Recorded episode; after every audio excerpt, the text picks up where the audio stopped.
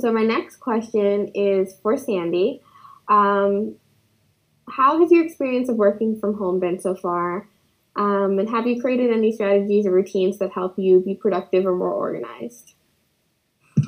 Um, definitely it was challenging at first. Like it's very different switching from like an actual in-person setting where we like have this routine of getting up, going on a train, commuting to, to school, whereas now like we get up from our bed, like do our morning routine like in like 10, 15 minutes and then like go on like the computer every day and just looking, going to meeting after meeting. is definitely a lot different and it's a lot more difficult for me at first, but I created a routine. I said um, working like not in my bedroom, working in the living room, just to like be like, oh, this is my set space where I'm gonna get work done, and I want to get all my work done before the end of the day, and that has helped me.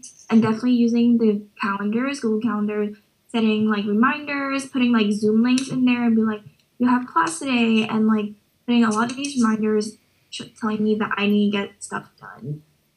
That definitely has helped me a lot and also like being an agenda.